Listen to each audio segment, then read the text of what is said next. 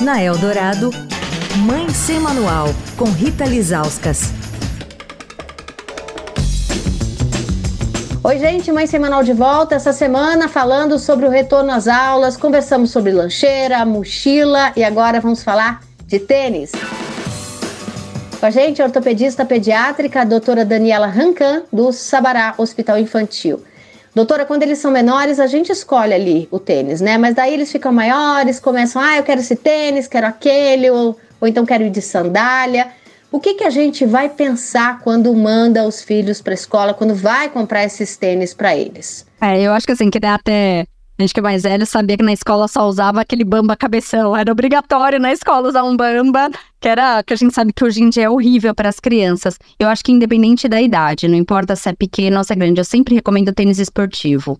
Porque a criança pequena, não importa que ela não vai ter educação física, a criança corre o tempo inteiro, corre, pula. E se ela começa a usar esses calçados, chuteira, menino só quer usar chuteira, não importa a idade, a criança desde pequena até adolescente só quer ficar de chuteira 24 horas por dia. É um tênis sem amortecedor. Então é um tênis muito reto, sem amortecedor, ou até o, os tênis de pano, para não citar marcas aqui, esses tênis são muito retos embaixo, de pano.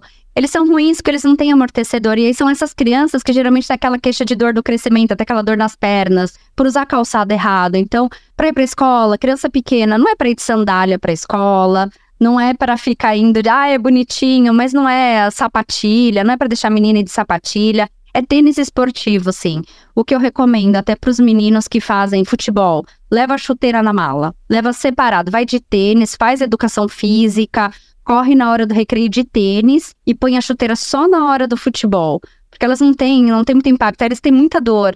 O uso errado de calçado leva muita dor no calcanhar, tem dor nas pernas. E a gente sabe, é só olhar, já chega no consultório, essas crianças já de chuteira ou com calçado errado, eu falar, ah, já sei porque você tá com dor, né? Quer falar com a coluna? Escreve para mãe sem manual, arroba estadão.com.